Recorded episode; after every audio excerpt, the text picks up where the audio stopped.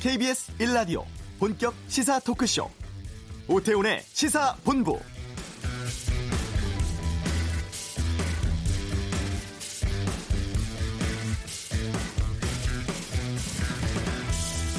촛불을 통해 평화로운 방법으로 민주주의를 지켜내고 성숙한 모습으로 서로에게 행복을 주었듯 양보하고 타협하고 합의하며 함께 잘 살아야 한다는 문화가 꽃피기를 희망합니다. 평화도 혁신 성장도 포용 국가도 우리는 이뤄낼 것입니다. 조금 전 끝난 신년 기자회견에 앞서 밝힌 문재인 대통령 기자회견문의 마지막 문장입니다.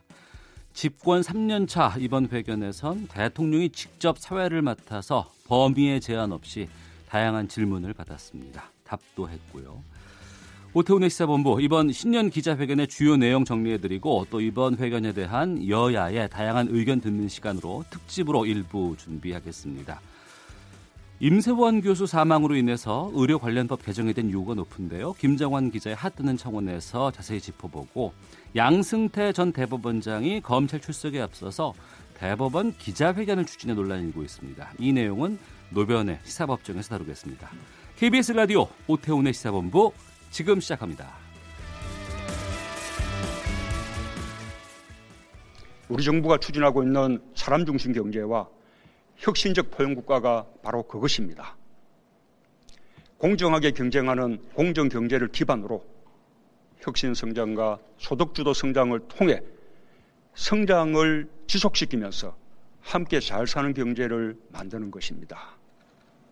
국민이 우리 사회의 변화를 체감할 때까지 불공정과 타협 없이 싸우겠습니다. 사립 유치원의 투명성도 강화해야 합니다. 유치원 3법의 조속한 통과를 국회에 요청합니다. 평화가 곧 경제입니다.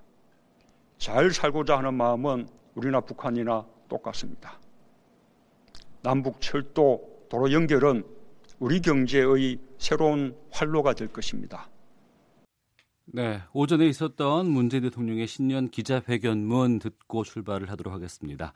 촌철 살인의 명쾌한 한마디부터 속 터지는 막말까지 한 주간의 말말말로 정치권 이슈를 정리해보는 각설하고 오늘 각설하고는 문 대통령의 신년 기자회견 특집으로 꾸며드립니다. 더불어민주당의 최민희 전 의원, 자유한국당의 김영남 전 의원 두 분 자리하셨습니다. 두 분 어서 오십시오. 네, 안녕하세요. 예. 그리고 방금 뉴스의 KBS 보도국 김기화 기자도 함께 지금 자리했습니다. 어서 오세요. 안녕하세요. 예. 환영합니다.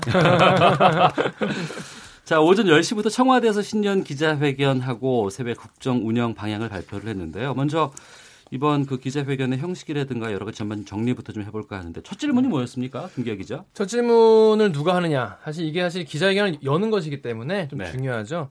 어, 이 첫 질문자를 지목하는 것도 이 문재인 대통령이 직접 지목을 했는데요. 음. 지난번 기자회견 같은 경우에는 윤영찬 소통수석이 이제 사회를 맡아가지고 이제 어느 기자 어느 기자 이렇게 다 지목을 해서 어, 질문자를 골랐단 말이죠. 네. 근데 이번에는 어, 특별히 이제 문재인 대통령께서 이제 본인이 어, 질문자를 선정을 하겠다. 사회도 내가 보겠다. 이렇게 음.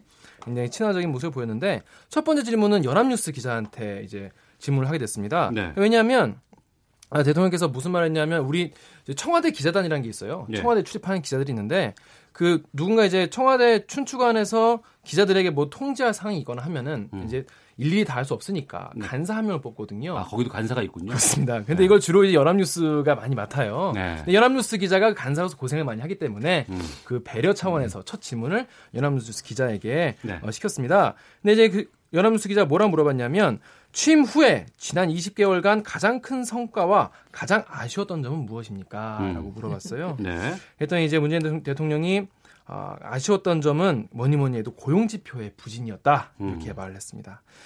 고용지표가 이 국민 기대에 미치지 못했다는 점이 가장 아쉽고 아팠다. 라면서 네. 이걸 어떻게 풀어갈지 가장 큰 과제다라고 말했습니다. 이와 함께 어, 지난 20개월은 촛불 민심을 현실 정치 속에서 구현하기 위해 혼신의 힘을 다한 세월이었다라면서 그 부분에서는 성과가 어느 정도 있었다라고 말했습니다. 예. 대통령이 직접 사회를 보는 기자회견 두 분은 어떻게 보셨는지 궁금한데 먼저 초빈 의원님. 저. 예.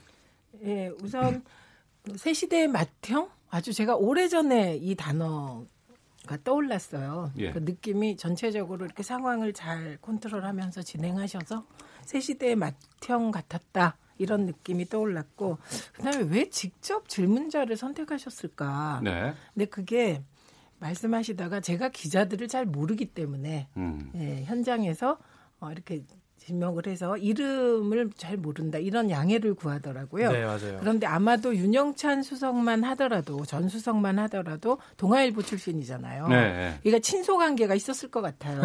근데 대통령께는 친소 관계가 없기 때문에 어, 더 공정할 수 있었겠구나 이렇게 과정을 보면서 이해했습니다. 그래서 예전에 보면 질문자가 중앙일간지 기본, 네. 어, 중앙에 있는 방송 기본 이랬는데 음. 이번에 다 보셔서 알겠지만 정말 골고루 돌아갔어요. 어쩌다 네. 보니 예, 예. 그냥 중앙 지목- 일간지가 나중에 예, 그래서. 중앙일간지가 워낙 이 선택이 안 되니까 맞아요. 고민정부 대변인이 개입해서 예, 예. 중앙일간지 좀 기회를 주자 이렇게 할 정도가 되니까 아 아마도 어, 직, 개인적으로 기자들을 잘 모르시기 때문에 더 공정한 기회를 주고자 하는 의도가 아니었나 네. 싶습니다. 그리고 되게 어, 되게 진솔하고 진지하게 답변하신 것 같습니다. 김영남 의원님의 총평은요.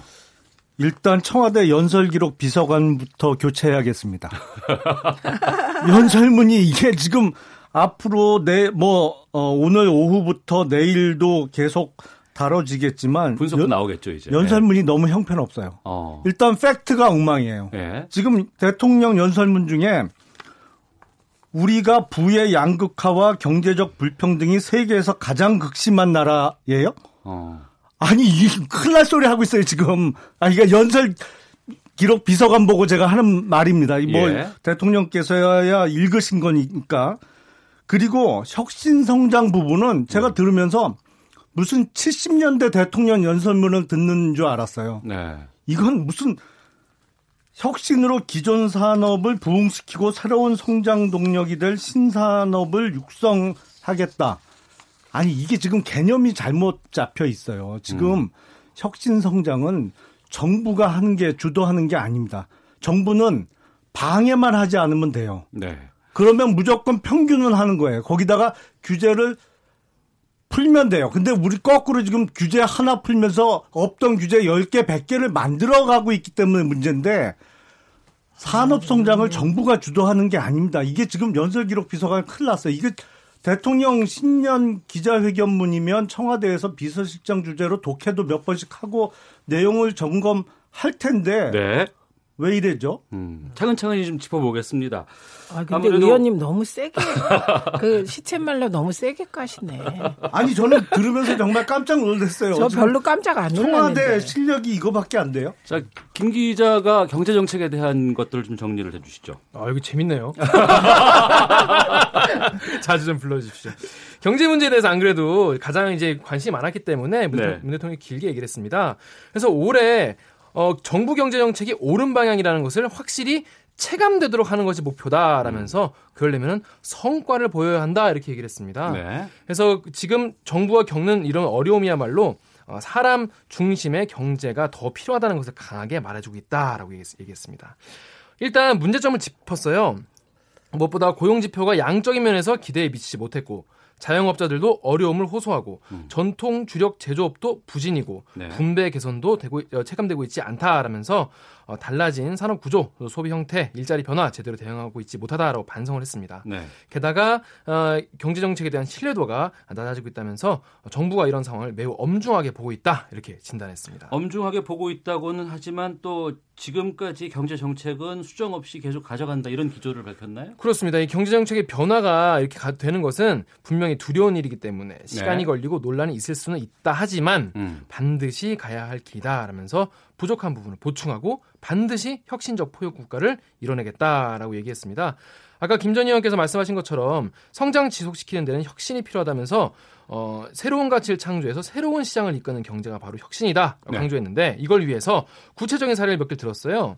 전기와 수소 자동차 보급을 늘리고 데이터, 인공지능, 수소 경제의 3대 기반 경제 투자를 확대하고 자동차, 도- 조선, 석유화학 같은 전통 주력 제조업도 어, 혁신의 옷을 입히겠다라고 얘기를 했습니다. 동시에 이렇게 대- 기업이 대규모 투자 사업을 하는 데 있어서 조기에 좀 어, 추진될 수 있도록 범정부 차원에서 지원하겠다. 그리고 신성장 사업의 투자도 적극적으로 지원하겠다라고 밝혔습니다. 그리고 이렇게 수출과 내수가 다 잘 되려면 네. 성장의 혜택을 나누는 포용 국가도 반드시 필요하다 이렇게 얘기했습니다.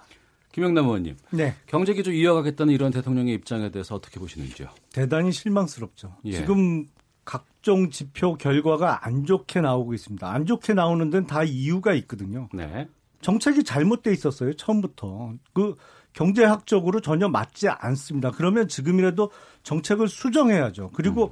보다 진지한 반성이 있어야 됩니다. 이게 지금 쉽게 얘기할 수가 없는 것이 지금 고통받는 국민들이 날로 늘어나고 있고 그 고통의 지수가 점점 높아지고 있거든요. 네. 그러니까 이게 지금 장사가 안 되면 그냥 안 되는 게 아니에요.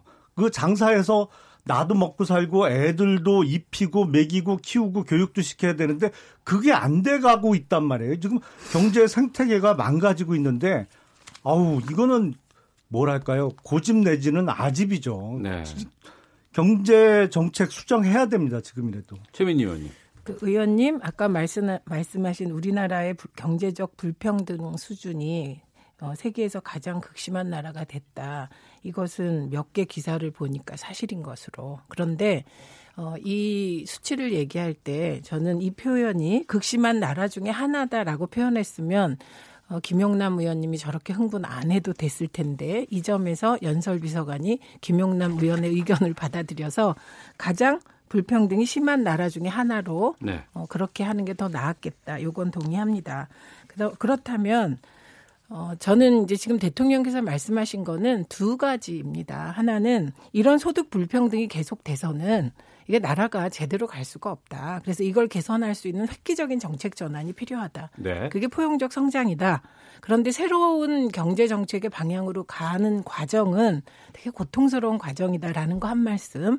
그리고 다른 한 말씀은 그렇게 가는 과정에서 최저임금 인상의 속도를 조절하겠다. 네. 예, 이런 얘기를 하신 겁니다. 그래서 이 속도 조절은 그 의원님 좀 솔직해지실 필요가 있습니다. 최저임금 인상 1만 원 있잖아요. 그건 홍준표 전 후보께서도 2022년까지 하겠다고 하신 겁니다. 그리고 예. 문재인 대통령도 속도 조절에 이미 들어갔습니다. 김동연 전 부총리의 그 조언을 받아들이신 네. 거니까 그러니까 아니 제가 홍준표 인정하세요. 를 어떻게 생각하시는지 알면서 저 그건 저희가 그 뒤에 가서 두 분께 충분한 시간 드리고 중간에 김기아 기자 내보내고 저희가 또 얘기 듣도록 하겠습니다. 특집 싶을 것 같아요. 아, 신년 기자회견 특집으로 각설하고 함께하고 계시는데요.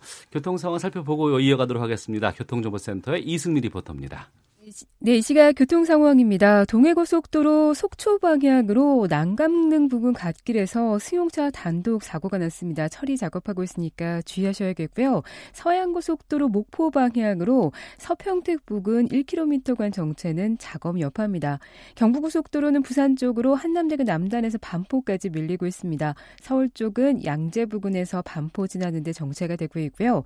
서울시내 강변북로 일산 쪽으로 양화대교 부근에서 사고가 있었기 때문에 동작대교에서 양화대교 쪽 가는데 30분 정도 예상되고 있습니다. 반대 구리 쪽 소통은 원활하고요. 올림픽대로 잠실 쪽으로는 반포대교에서 영동대교 사이 막히고요. 공항 쪽으로 성수대교에서 반포대교까지 속도 못 내고 있습니다. KBS 교통정보센터였습니다. 역시 북한과 미국이 결국은 요구 수준을 얼마나 낮추고 거기서 절충안을 마련해 낼 수 있는지가 제2차 북미 정상회담이 열리더라도 그 부분이 관건이 될 텐데요.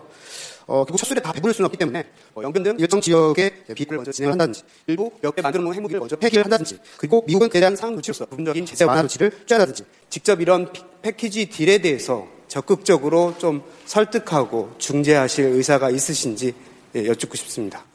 예, 우리 안희근 기자님이 뭐 방안을 다 말씀해 주셨고요.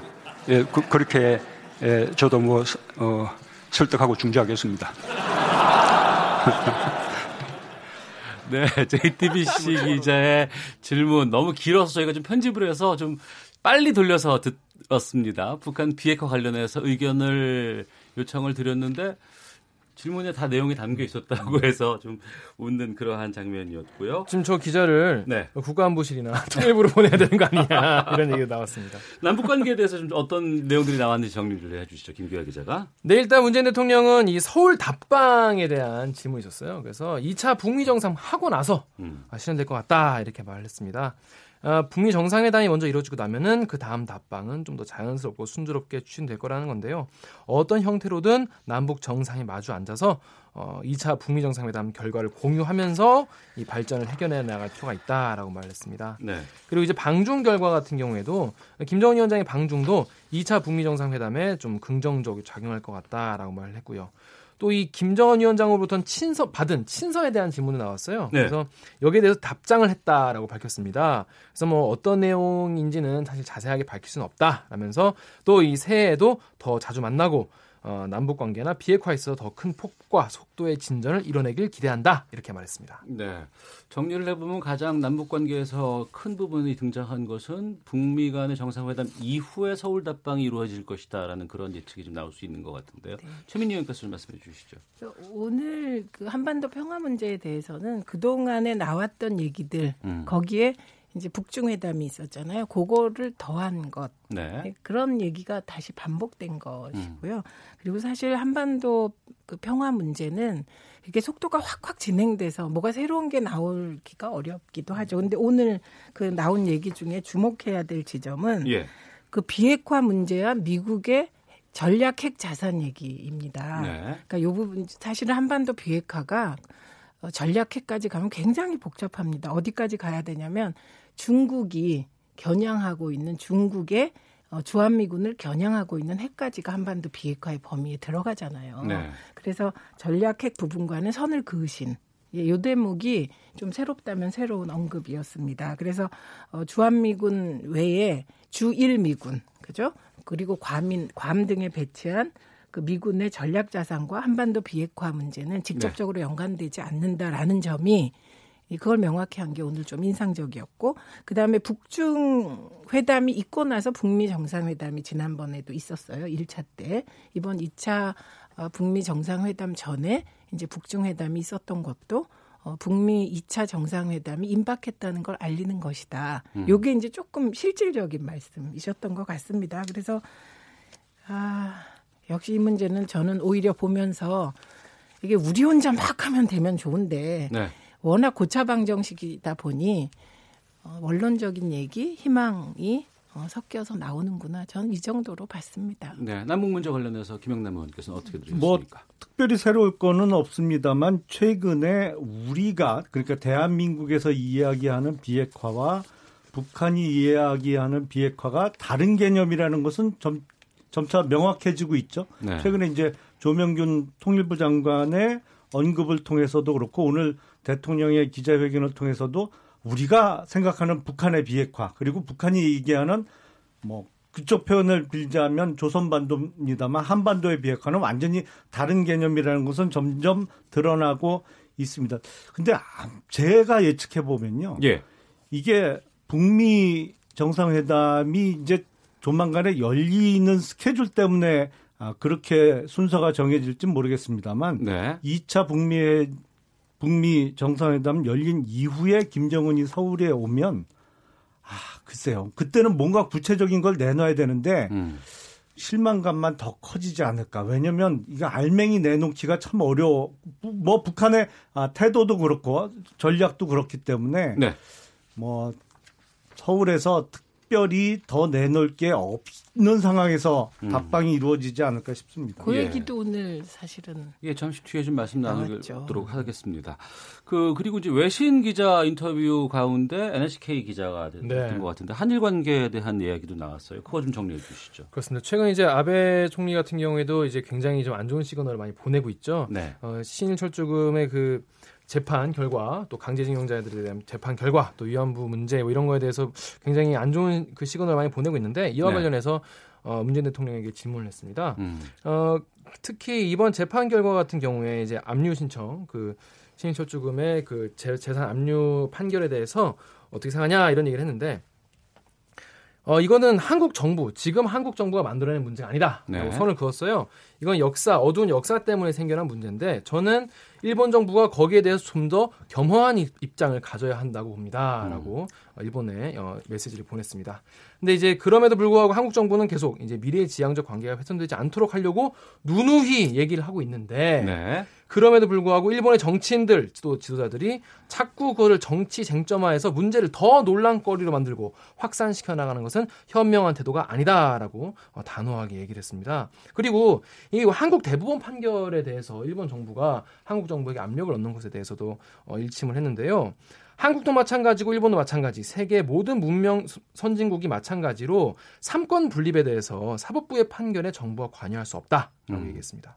또 정부는 사법부의 판결에 존중해야 되는데 일본도 마찬가지고 일본이 한국 법원의 판결에 대해서 불만 표시할 수 있지만 한국 정부는 어, 사법부의 판결을 존중한다라고 얘기했습니다. 그리고 일본도 이거를 이해해달라라고 네. 어, 단호하게 얘기를 했습니다. 예. 기자회견이 끝난 지 얼마 되지 않아서 이거 정리하는데 김기아 기자 참 고생을 많았어요. 근데 잘하죠. 어, 똑똑한 것 같아요. 아닙니다. 예. 여기서 김기아 기자 좀 보내드리고 저희들은 헤드라인 뉴스 듣고 아, 계속해서 두 분과 안타까워요. 함께 말씀 이어가도록 하겠습니다. 지난 7일부터 10일까지 3박 4일 일정으로 개최된 제4차 북중 정상회담과 관련해 중국 관영 언론들이 오늘 아침 일제히 관련 기사를 보도했습니다. 북중 정상이 한반도 비핵화와 북미 정상회담에 대한 협력과 지지를 표명했다고 정상회담 결과를 설명했습니다. 경기 지역 7개 버스회사 노조가 최종 조정 결렬로 오늘 새벽부터 파업에 돌입했습니다.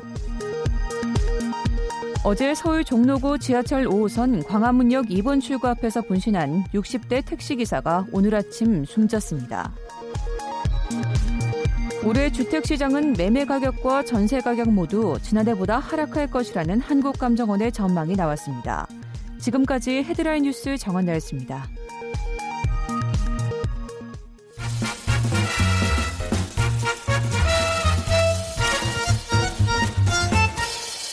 오태훈의 시사본부 네, 시사본부 각설하고 일부에서 특집으로 문 대통령의 신년 기자회견 내용으로 꾸리고 있습니다. 더불어민주당의 최민희 전 의원, 자유한국당의 김용남 전 의원 두 분과 함께 계속해서 말씀 이어가도록 하겠습니다. 어, 민감한 질문들도 좀 꽤 나왔던 것 같아요.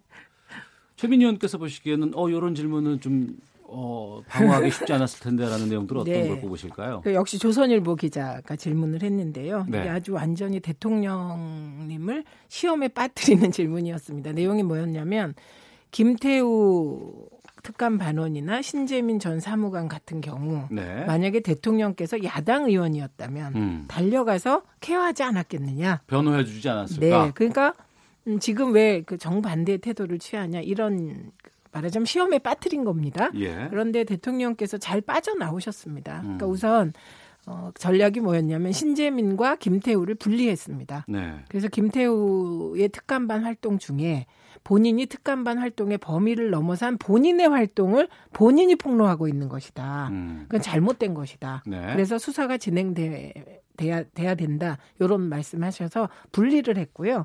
신재민 전 사무관 논란에 대해서는 음. 김동연 전 부총리가 어, 가장 잘 대처했다고 본다. 네. 네. 이렇게 얘기를 했습니다. 왜냐하면 그 조선일보 기자의 두 번째 시험에 빠진 질문의 내용은 뭐였냐면 여권 인사들의 부적절한 대응에 대해서 어떻게 생각하느냐 음. 이런 요지의 질문이 있었거든요. 예, 예, 예. 그걸 우회해서 김동연 전 부총리의 어, 그 대응이 가장 올바랐다. 그러면서 원론적인 얘기를 하셨죠. 그러니까 음. 개인으로서 신재민 사무관이 전 사무관이 소신을 지키는 거 네. 존중받고 네. 인정한다. 근데 정책 결정의 과정은 어, 보다 복잡하다. 그래서 기재부는 장관이 최종 결정권자고 그런 모든 결정의 최종적인 결정권자는 대통령이다. 네. 그래서 대통령을 뽑는 것이다. 음. 어, 이런 부분에 대해서도 좀 더 생각해 달라라고 얘기를 하셔서 모범 답안 하신 겁니다. 운영위까지 열어서 여러 가지 내용들이 민감하게 다루어졌던 이 내용인데 대통령의 입장은 처음 우리가 오늘 들은 것 같아요. 김영남 의원께서는 어떻게 들으셨어요?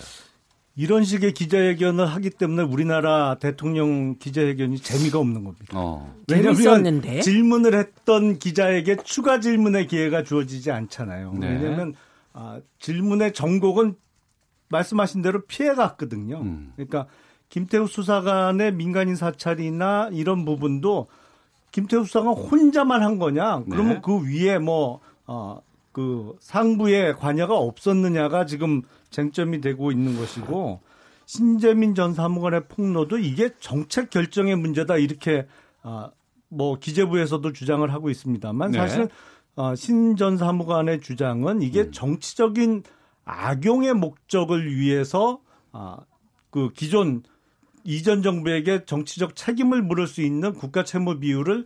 덜 떨어뜨리는 목적으로 이루어진 거다라는 게 폭로 내용이기 때문에 네. 이걸 순수한 정책 결정으로 볼 수 없는 건데 음. 이게 지금 미국의 백악관이나 이런 데는 기자들이 집요하게 막 질문을 하잖아요. 추가 질문도 받고 그러다 보면 뭐 언쟁도 붙고 그러는데 네. 우리나라 기자에게는 좀 긴장감도 떨어지고 좀 재미가 없는 거죠. 최민님. 네, 근데 의원님 그 바이백 문제 말씀하셨는데 그것은 뭐 전문가들이 그 1조의 바이백이 박근혜 정부 국가 채무를 뭐 더 높이거나 이러지 않는다. 그래서 음. 그것은 그 신재민 전 비서관이 초기에 잠깐 얘기하려다가 사라진 것입니다. 그래서 그거는 사실을 좀 확인하셔야 될 것 같고요. 어, 저는 엄청 재밌더라고요. 그러니까 네. 저는 그 백악관식의 그런 기자회견이 때로 아, 저렇게까지 해야 되나 이런 생각이 들었거든요. 음. 그래서 이렇게 차분한 가운데 어, 질문하고 답하고 워낙 대통령께서 차분하게 진지하게 답변을 하기도 하셨지만 네. 저는 재밌었습니다. 내용이 음. 진지하게 오가서 근데 말씀하신 것 중에 조선일보 기자에게 추가 질문의 기회를 줬으면 어땠을까 하는 데는 동의합니다. 네. 오늘 질의응답이 이제 세 분야로 나눠서 이제 이루어졌습니다. 외교안보 국방이라든가 경제, 정치, 뭐 사회 문화 이렇게 나눠져 있었는데 말씀하신 것처럼 시간이 좀 한정돼 있고 다양한 매체에서 질문들을 받으려고 하다 보니까 추가 질문을 여러 차례 더 집요하게 갈 수 있는 한계도 있을 것 같기도 합니다만 어, 나름대로 좀 좋았던 점 그리고 또 좀 부족한 점들도 좀 보이실 것 같아요. 어떤 부분들을 말씀하실지 김영남 의원님께서. 뭐 우선은 문재인 정부의 가장 그 특기는 항상 새로운 형식을 국민들께 보여드린다는 것이죠. 그래서 네. 아, 작년 신년 기자회견과는 달리 사회자 없이 이제 대통령께서 질문자를 지정하고 답변하는 이제 새로운 형식을 또 아, 보여주셨어요. 네. 근데 내용의 면에 있어서는 아, 앞서 말씀드린 대로 진지한 반성도 없고 음. 어떤 아, 새로운 정책 수정도 제시되지 않았고 기존 입장을 되풀이하는 내용 으로 채워졌기 때문에 네. 아, 내용적인 면에서는 대단히 좀 실망스럽다라고 음. 얘기 드리겠습니다. 예, 최민희 의원님. 근데 이게 상대적인 건데요.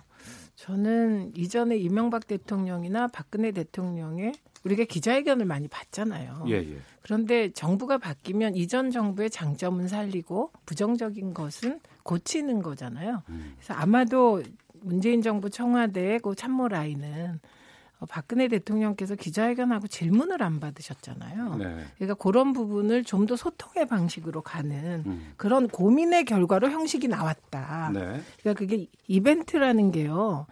이벤트 회사도 있잖아요. 그러니까 얼마나 고민을 해야 새로운 형식이 나오겠습니까? 그러니까 대통령께서 직접 어, 사회를 보시면서 진행하는 것을 결정하기까지 네. 얼마나 많은 고민이 있었을까 이렇게 음. 생각을 했고 예. 어, 그 다음에 최저임금 1만 원은 사실 문재인 정부의 핵심 공약입니다. 그리고 네. 저는 최저임금 1만 원이 논란이 되는 이 상황이 저 개인적으로는 참 가슴 아픕니다. 음. 어, 왜냐하면 우리나라 극빈층 노동, 아, 극빈 어려운 노동자라고 표현할게요. 노동자층이 한24% 되고 미국이 25%거든요. 미국이 이번에 40 몇 프로 최저임금을 올렸습니다. 음. 그러니까 그에 비하면 우리나라는 적게 올린 건데도 이렇게 논란이 되니까 안타깝습니다. 그럼에도 불구하고 예. 지난 다선 때 모든 후보들이 2020 내지 2022년에는 최저임금 1만 원을 공약했었거든요. 음. 그리고 문재인 대통령은 2020년에 공약했는데 소득주도 성장의 핵심적인 최저임금과 관련하여 여러 가지 야당의 건의를 받아들여서 네. 어, 이미 2020년 어렵겠다 하고 양해를 구하고 사과를 사실상 하셨거든요. 음. 그래서 진지한 반성을 하고 야당의 의견을 들어서 가장 핵심적인 공약을 늦췄는데 실현 시기를 이거는 또한 야당도 아 그건 받아들여 준 거 맞다 이렇게 인정을 해주셔야 거기로부터 좀 더 나가지 않을까 저는 이런 아쉬움이 있어서 진지한 반성을 많이 했으니까 공약 후퇴하지 않습니까? 네. 그래서 요거는 좀 받아들여 주시면 어떨까 생각합니다. 김영남 의원. 일단 팩트 체크부터 좀 해야 되는데요. 아, 미국은 연방 국가죠. 그래서 연방 기준이 있고 최저임금과 관련해서 각 주별로 또 있습니다. 그래서 연방 기준으로 할 때는 40% 올린 건 전혀 아니고요. 사실과 좀 다른 말씀을 하셨고 일부 주에서 그런 적은 있습니다만 1990년 기준으로 해서 미국의 연방 기준 최저임금이 2.5배 오를 때 우리가 12배 올랐습니다. 그러니까 이게 지금 뭐 유시민 전 장관이 어떻게 30년째 최저임금만 받고 있냐 그게 말이 되냐라는 뭐 발언을 했던데 네. 아니 그게 미국이 2.5배 오를 동안 우리가 12배를 올렸기 때문에 이 한계 선상에 있던 게 계속 기준이 높아졌기 때문에 그럴 수밖에 없었어요. 그러니까 이 뭐랄까요? 이게 지금 대통령 연설문을 보면 지금 경제가 어려운 거를 1997년 외환위기 핑계를 대신 부분이 있던데 아유 실망스럽습니다. 그 의원님 그 몇 개 주가 그런 게 아니고요. 2019년 새해 미국이 20개 주와 21개 도시의 최저임금이 시간당 15달러. 그래서 최대 44% 올랐습니다. 그러니까 연방 기준은 안 올렸어요. 예, 그러니까 주별로 올린 거예요. 그 미국의 한 주가 우리나라보다 규모가 훨씬 크잖아요. 그래서 지금 말씀하신 것 중에 우리나라가 12배 올랐다, 미국이 두세 배 올랐다. 당연하죠. 그러니까 군부, 군부 권위주의 정권 시절에 노동자들이 정말 최악의 상황에서 일하지 않았습니까? 그리고 저는 자유한국당 의원님들이 좀 그 어려운 노동자들에 대해서도 조금 열린 마음으로 한번 검토해 주시기를 바랍니다. 네. 자영업 하시는 분들도 좀 생각을 해 주세요. 알겠습니다. 어, 자영업 대책 엄청 많이 나왔습니다. 예. 아, 이번 기자회견에 보시면은 새로운 얼굴들이 많이 등장을 합니다. 어, 신임 수석 또 비서실장도 모습을 나타냈고요. 이번 그 신임 비서진들에 대해서 두 분은 어떻게 판단하실지 평가하실지 궁금한데 김영남 의원께서는 어떻게 보세요? 그동안 새로운 예. 인물을 좀 기대를 했는데요. 아, 그렇습니까? 사실은 예. 어, 뭐 개개인을 다 평가하기는 그렇습니다만 오히려 이른바 친문 인사가 더 강하게 포진된 청와대가 이루어지는 것이 좀 실망스럽습니다. 이게 음. 동종 교배는 위험해요. 그러니까 좀 혼혈이 강한 거거든요. 이런저런 생각이 섞여서 거기서 건전한 비판과 뭐 토론도 이루어져야 되는데 네. 비슷한 생각을 가진 사람들끼리만 모여 있다 보면 음. 이 위험해져요. 네. 이게 집단 사고에 빠지거든요. 음. 그래서 아유 점점 위험해지는 것 같아요 상황이. 네, 최민 의원님. 어, 의원님 하늘 아래 새로운 게 뭐가 있습니까? 특히 인재가 하늘에서 떨어집니까? 그래서 저는 어, 노영민 비서실장과 강기정 정무수석은 매우 잘된 인사라고 생각합니다. 상대적으로 네. 윤도한 수석은 제가 잘 몰라서 뭐라고 음. 말씀하기는 어렵습니다만 거기는 뭐 언론에서 칭찬 일색이더군요. 오히려. MBC 출신이시죠? 네. 네. 근데 어, 노영민 실장이 시, 친문 맞습니다. 그런데 지금 다 견제해 온 건 친노 친문이거든요. 이분이 예, 예. 친노 친문은 아니고 어. 2012년부터 문재인 대통령을 보좌했던 친문이고요. 예. 그리고 노영민 강기정 의원은 삼선 의원입니다. 음. 그러니까 이분들이 문재인 대통령은 정치하신 지 지금 6년 만에 대통령 되신 건데 노영민 강기정 의원의 정치 경력은 대통령보다 훨씬 많으니까 음. 얼마나 많은 인맥이 있겠습니까? 네네. 네. 그래서 이 두 분이 아, 강성도 아니고요. 음. 사실은 타협의 명수고 강기정 의원 같은 경우는 별명이 여우입니다. 음. 아주 지혜롭게 이렇게 네. 싹 길을 만든다 그래서 그래서 좋은 인사라고 생각하고요. 의원님의 그 생각이 다른 사람을 섞어라 이 부분은 전 생각이 좀 다른 게 문재인 대통령과 철학이 같아야 참모하는 거 아닙니까? 음. 그래서 사공이 많으면 배가 산으로 가는데 청와대에 사공이 많으면 진짜 문제라고 생각합니다. 그래서 어, 문재인 대통령의 방향성을 이해하는 철학을 공유하는 참모가 중요한 것은 코드는 맞아야 되고 대신 유능해야 된다. 네. 그런데 이 두 분이 되게 유능해서 저는 기대하고 있습니다. 예. 추가 질문까지 허용했을 만큼 대통령이라든가 청와대로서는 궁금한 부분들, 국민들이 궁금해하는 부분에 대해서 궁금증 뭐 해소시켜주겠다 이런 의지를 표명한 것 같습니다만 두 분께 마지막으로 좀 총평으로 마무리 짓도록 하겠습니다. 궁금한 점 모두 풀리셨는지 먼저 최민희 의원님 어떻게 보셨는지 마무리 발언해 주시죠. 시간이 좀 짧았던 것 같습니다. 그래서 총론에 있어서는 답을 다 하셨는데 네. 이제 구체적인 것은 이제 각 부처에서 또 신년에 부처 장관 내각에서 뭐 기자들 만나지 않을까요? 네네. 그래서 강론은 좀 그쪽에서 해소되지 않을까 음. 싶습니다. 네, 진행적인 측면에서는 만족하세요? 네, 저는 어쨌든 대통령께서 저렇게 진지하게 진솔하게 성실하게 답을 하시는 걸 보고 새 시대의 마청으로서 자격이 있으시다 이렇게 생각했습니다. 김영남 의원님, 그 지금 외국인 투자자들에게 한국 경제에 대해서 가장 큰 문제가 뭐냐 이렇게 물으면요. 네.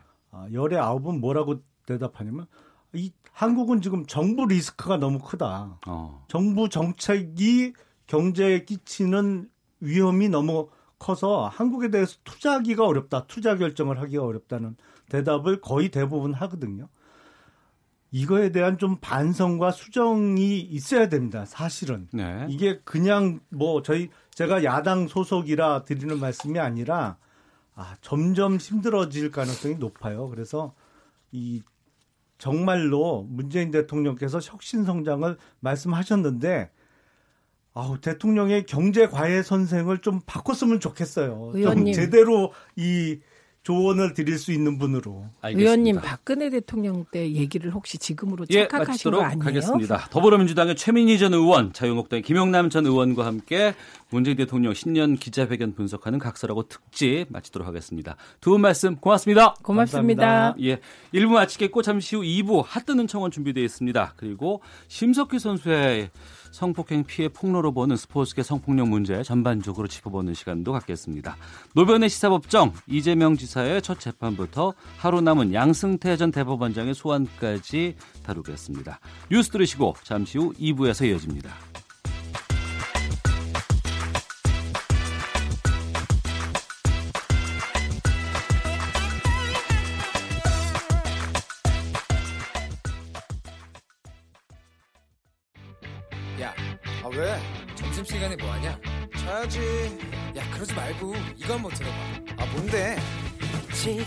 당장 라디오를 켜봐. 나른한 오후 깨울 시사 토크쇼. 모두가 즐길 수 있고 함께하는 시간. 유쾌하고도 신나는 시사 토크쇼. 오태훈의 시사본부. 그분들은 내게 다시 살아갈 수 있는 도움을 받았다고 고마워하시고 나 또한 그분들에게서 삶을 다시 배운다. 그리고 그 경험은 내 전공의 선생님들에게 전수돼 더 많은 환자들의 삶을 돕게 될 것이다. 모두 부디 잘 지내시길 기원한다. 이번 주말엔 조금 더 큰, 좀 더 예쁜 상자를 사야겠다. 지난해 마지막 날 3년 넘게 자신이 진료를 하던 환자에게 살해당한 고 임세원 교수가 12월의 어느 날 쓴 글입니다. 임 교수는 퇴원한 환자들이 자신에게 보낸 편지를 작은 상자에 모았는데 상자가 가득 차서 조금 더 큰, 조금 더 예쁜 상자를 사려고 했었죠. 시사본부 2부 핫뜨는 청원 오늘 고 임세원 교수의 죽음을 계기로 제기되고 있는 의료진의 안전 문제를 다루도록 하겠습니다. KBS 시사데스크의 김정환 기자와 함께합니다. 어서 오십시오. 예, 안녕하십니까. 예. 참 안타까운 사건입니다. 그렇습니다. 아, 청와대에 관련된 여러 가지 국민청원들이 올라와 있다면서요? 네, 일단 그 가장 많이 대표 청원이라고 할까요? 그런 게 이제 강북 삼성병원 의료진 사망 사건 관련한 의료 안정성 청원 이런 네. 제목으로 한 6만 4천 명 넘게 청원에 동참을 해주셨고요. 예. 그리고 그 이외에도 이제 임세원 교수님을 의사자로 지정해 주십시오. 음. 또 임세원 교수 피의자 처벌을 강화해 주세요. 또 의료진의 인권을 개선하기 위해 조속히 네. 임세원법을 제정해 주십시오. 음. 또 청와대의 국가정신건강위원회 설치를 청원합니다. 뭐 이런 등등해서 적지 않은 청원들이 지금 올라오고 있습니다. 네. 그리고 일부 청원은 상당히 좀 꼼꼼한 내용도 있는데요. 예. 잠깐 짚어드리겠습니다. 예. 2018년 집계된 의료기관 내 폭행 사건은 893건으로 하루에 두세 건 정도다. 어. 또 2009년 이후 언론에 보도된 의료인 대상 강력 범죄만 어림잡아서 10건이 넘고 이 흉기 난동에 목숨을 잃은 의사도 최근 10년간 4명에 이른다. 음. 처벌이 강화되지 않으면 이런 사건은 언제든 다시 발생할 거다. 네. 또 정신질환자에 의한 묻지마 사건이 연일 일어나도 책임지는 사람은 아무도 없다. 그래서 그 이유는 잘못 만들어진 정신건강복지법이 공범이다. 이런 음. 내용 등입니다. 네.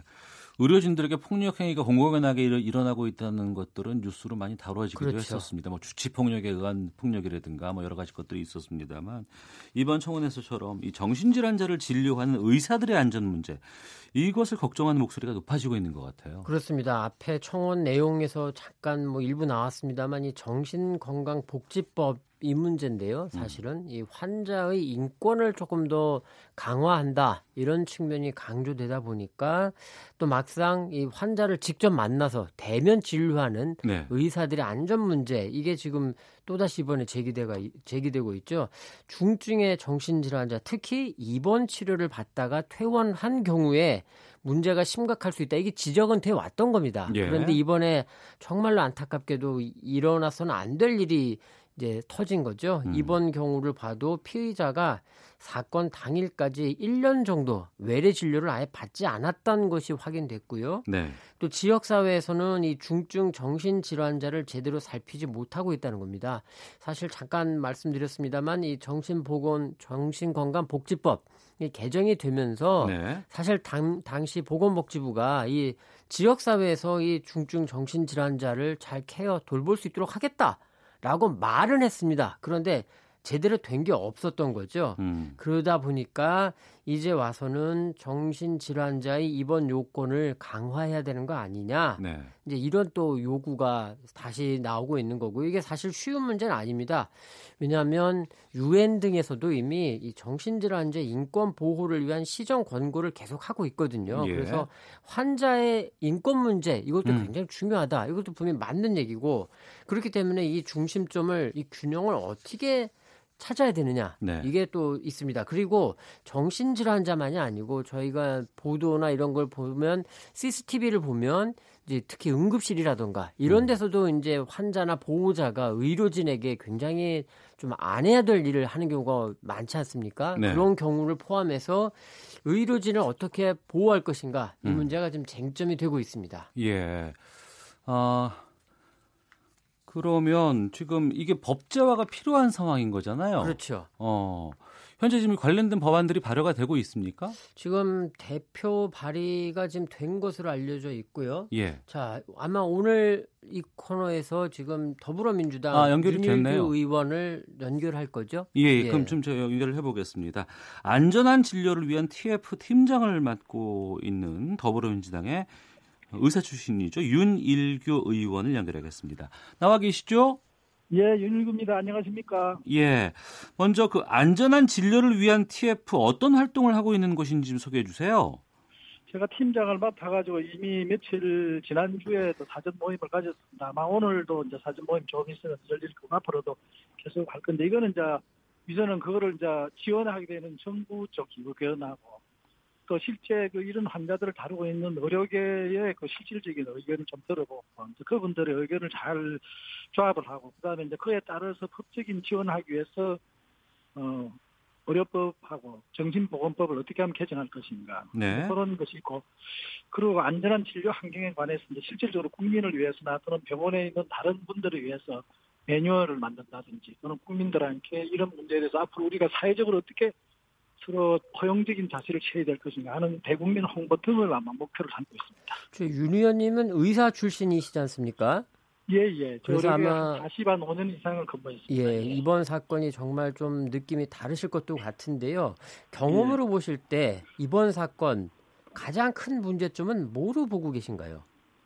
크게 보면은 결과론적으로 보면은 의료인이 위험에 노출되었다는 사실이잖아요. 그렇죠. 일단은 결과론적으로 죽음에 이르렀다. 그렇지만 원인적으로 볼 경우는 그 원인의 일반 사회적 번장은 조금은 성격을 달리하는 그 중증 정신질환자가 그 질병의 과정 속에서 나타나는 사, 고일 수가 있기 때문에 네. 이런 두 가지 관점을 다 각각 다른 방향에서 접근을 해야 되는 그런 문제나 해결 방법을 안고 있습니다. 네. 말씀하신 것처럼 그 2016년 정신건강복지법 개정하면서 정신질환자들의 강제 입원 요건이 강화됐지 않습니까? 예, 예. 그러니까 의료진의 입장하고 또 환자의 입장이 상충될 수 있는 부분들도 있을 것 같은데 어떤 요건들을 우리가 갖춰야 된다고 보세요? 우선은 이제 처음에 개정 전에는 아마 보호자 두 명이 동의하고 정신과 의사 진료 주치가 판단하면 그분이 즉각적인 그런 정신과적인 위험이 없다 하더라도 강제 입원이 가능했거든요. 그렇죠. 그렇지만은 이제 그런 조건이 나쁜 것이 아니라 그런 조건을 악용해서 사회적 문제가 그 속에서 끼어들면서 때로는 환자에게 불이익이 되는 사고가 발생한 것 때문에 아마 그 헌법재판소에서 그걸 보완하라는 그런 지시가 내렸던 것 같습니다. 그래서 네. 현재는 이게 이제 다른 병원에 속한 정신과 의사 두 명, 통일한 병원도 아니고 다른 병원에 있는 정신과 의사 두 명하고 그 다음에 이제 전에는 그런 그 적극적 위험이 없다도 예견되는 위험이 있으면 입원시켰지만은 지금은 결과론적으로 적극적 위험이 있을 수 있는 예를 들면 그런 경력을 가진 자신이나 타인에게 해를 끼칠 위험이 있을 수 있는 그런 중증 정신 환자에만 강제적 입원이 가능하도록 좀 어떤 의미로 봐서는 좀 요항을 까다롭고 좀 강하게 만들어진 그런 점이 있다 보니까 쉽게 현장에서 입원시키는 데는 어려움이 있고 네. 또 특히 정신과 환자분들은 병식이 없습니다. 자기 자신이 환자로 생각을 안 합니다. 네. 어. 그런 분일 경우에는 자기를 입원시키게 되면은 대부분의 편집증 환자들로서는 자기에게 불이익을 당하는 위해를 강한다는 그런 오해를 할 수 있는 그런 문제를 갖고 있습니다. 그렇기 때문에 정신과 의사분들은 항상 환자로부터 공격을 당할 수 있는 그런 여건을 갖고 있기 때문에 그거를 그 위험을 의사에게만 미룰 것이 아니라 사회가 어느 정도 공동으로 같이 안고 갈 수 있는 그런 제도를 만들어야 된다는 게 지금 현재 이루어지고 있는 공감입니다. 같은 당의 정춘숙 의원이 대표 발의하신 거로 아는데요. 이 정신건강복지법 예, 예. 개정안. 예, 예. 이거는 지금 그 정... 어떤 부분을 어떻게 고치자 이런 건가요? 지금 그게 뭐냐면 이제 사회가 같이 정신과 환자들의 외래 진료나 입원 진료를 그 가족이나 당사자 또 예를 들면은 치료진에게만 맡기지 말자는 거죠. 왜 그러냐면 네. 실제적으로 정신과 환자가 치료받는 환자가 한 22% 정도밖에 안 됩니다. 80%는 제대로 치료도 못 받고 있어요. 우리나라 전체적으로 보면. 아, 그런가요? 예, 그렇습니다. 그런데다가 또 이미 진단을 받았던 환자들 중에서도 등록이 되는 환자는 30%밖에 되지 않습니다. 네. 그러다 보니까 실제적으로 치료의 그 어떤 제도 속에서 없는 분들이 이 사회 속에 섞여가 있기 때문에 그분들을 어떻게 하면은 치료를 하고 도와주고 하는 그런 방법을 강구하고자 해서 지금 나온 거기 때문에 전수수 의원님께서는 그거를 이제 외래 치료 명령제라는 이름으로 그러니까 네. 이번은 그래도 좀 낫는데 외래 치료를 제대로 안 받는 분들이 굉장히 많으니까 이거를 보호자 동의나 환자의 동의라는 그 엄격한 잣대로 갖고는 아까 말씀드린 대로 환자는 자기는 환자라고 생각 안 하는데 네. 누가 와서 환자 치료하라면 치료하겠습니까? 그분의 동의를 갖고는 치료 행위가 많이 이루어지기가 쉽지 않습니다. 그래서 그런 네. 경우에 그 지금 말씀드린 대로 외래 치료 명령제라는 제도를 통해서 환자나 보호자의 동의 없더라 하더라도 치료가 가능하도록 명령할 수 있는 이런 제도를 주치의가 명령하도록 하되 그 명령에 따른 그 비용 부담에 대해서는 국가나 사회가 공동으로 지자 하는 그런 그 경제적 부담을 거기 추가를 했고요. 두 번째는 지역 건강복지센터장도 외래치료 명령을 할 수 있는 이런 정책적 시스템 속에서 강제성을 가질 수 있도록 행위를 할 수 있다 하는 두 가지 특징을 갖고 있습니다. 그러면 요약을 하면 강제 입원 자체는 크게 건드리지는 않지만 외래 진료 치료 명령제 요 요건은 좀 완화를 하겠다 이렇게 이해를 하면 될까요? 아니죠. 그게 이제 지난번에 말씀드린 대로 어, 저 지난번 제도 속에서 입원 자체에 대한 문제는 또 다른 문제를 안고 있습니다. 왜냐하면 네. 입원은 정신과 환자들이 실제로 큰 병원에 가서 정신과 환자의 응급 중환자실이 없습니다. 없는 병원들이 덜 있습니다. 그렇죠. 그렇기 때문에 이제 앞으로는 예를 들면 뇌졸중 응급센터가 있고 외상 응급센터 있듯이 예. 정신과 예. 응급센터 시스템을 만들자는 것이 제도적인 하나의 변화 중의 하나입니다. 네. 그래서 일반 종합병원에 가면은 정신과 환자의 필수적인 중증 환자 진료를 응급 진료 받을 수 있는 병실을 만들어 달라는 거 거기 하나 제도가 하나 꼭 필요하고요. 예.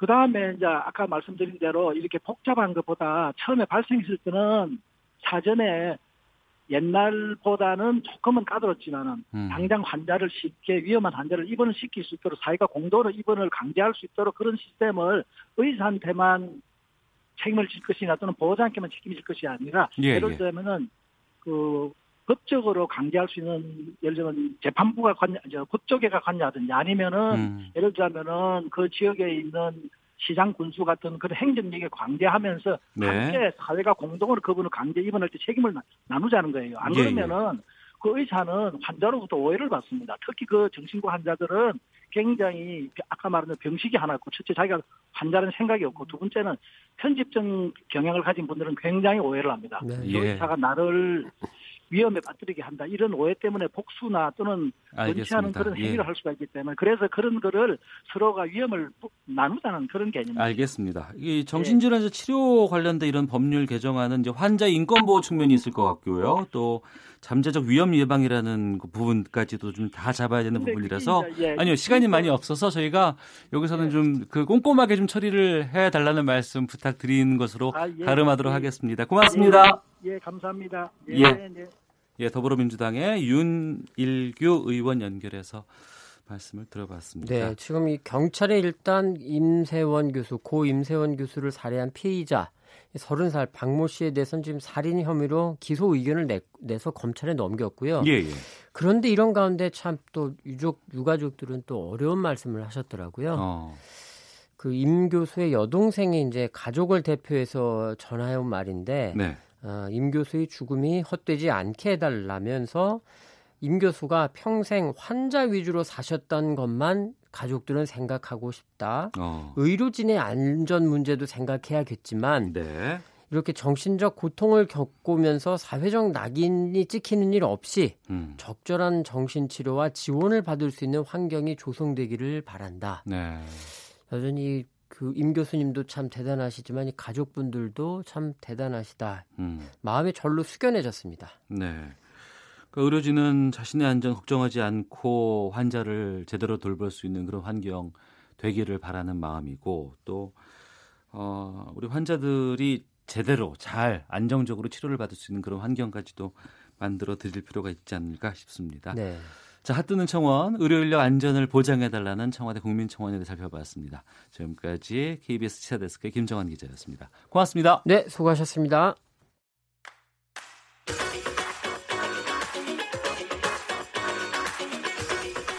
오태훈의 시사본부는 청취자 여러분의 참여를 기다리고 있습니다. 문자 번호 샵 9730.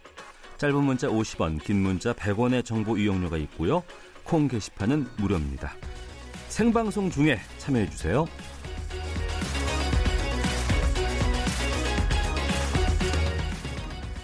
네, 쇼트트랙 국가대표 심석희 선수가 조재범 전 대표팀 코치에게 성폭행 당했다고 폭로해서 국민들이 공분하고 있습니다. 이것을 한 종목 단일 사건으로만 볼 것이 아니라 체육계 구조 자체를 좀 개선해야 한다.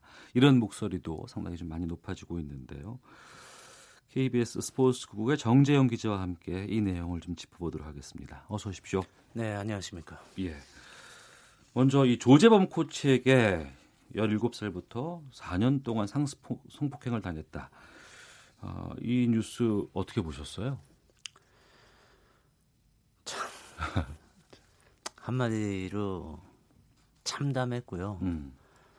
특히 제가 지난 2008년에 스포츠와 성폭력에 대한 인권 보고서라는 다큐멘터리 두 편을 제작한 적이 있습니다. 네. 이게 벌써 10년도 넘은 얘기인데 음. 마치 시간 여행을 하는 느낌을 받았어요. 변한 게 아무것도 없구나. 예.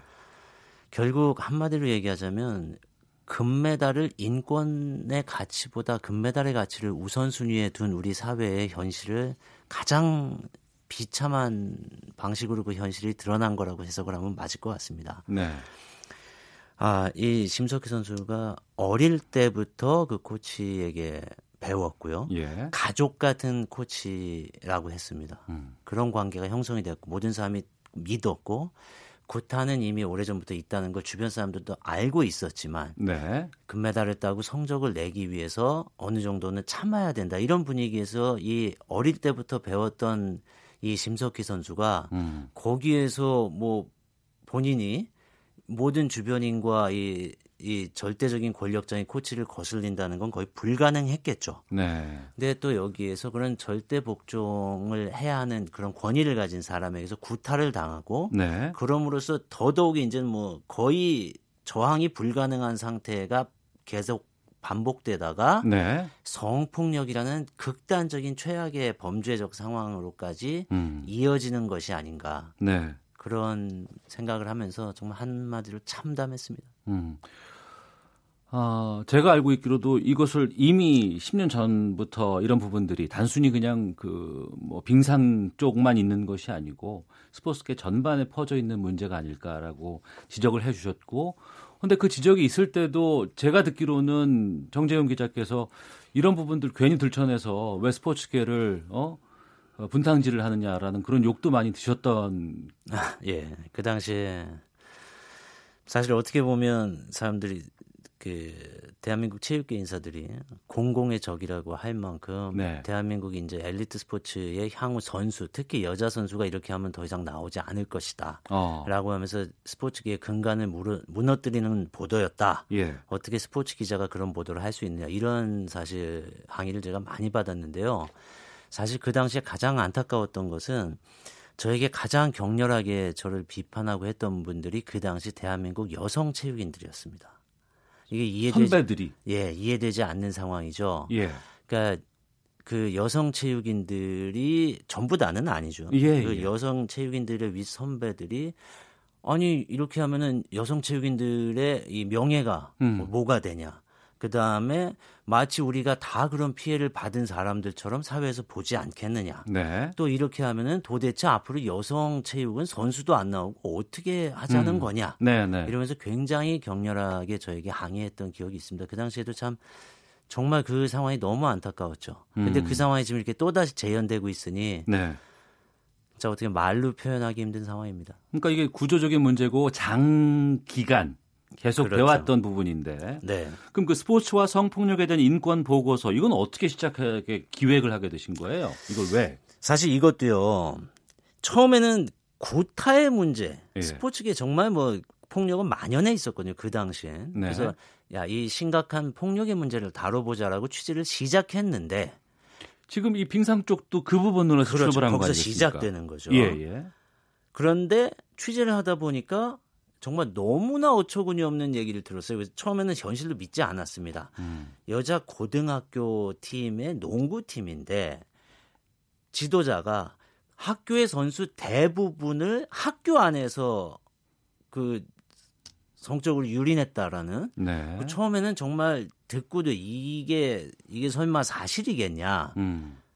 했는데 저희가 취재를 들어갔을 때 그게 사실로 밝혀지면서 아 이건 지금 폭력의 문제를 다루는 건 오히려 한가할 수 있다. 이거는 뭐 범죄적인 이런 상황이라면 성폭력의 포인트를 맞춰서 대한민국 스포츠계를 구조적으로 바꿀 수 있는 사회적 동력을 끌어내야겠다. 네. 라고 해서 그게 제작된 거죠. 어.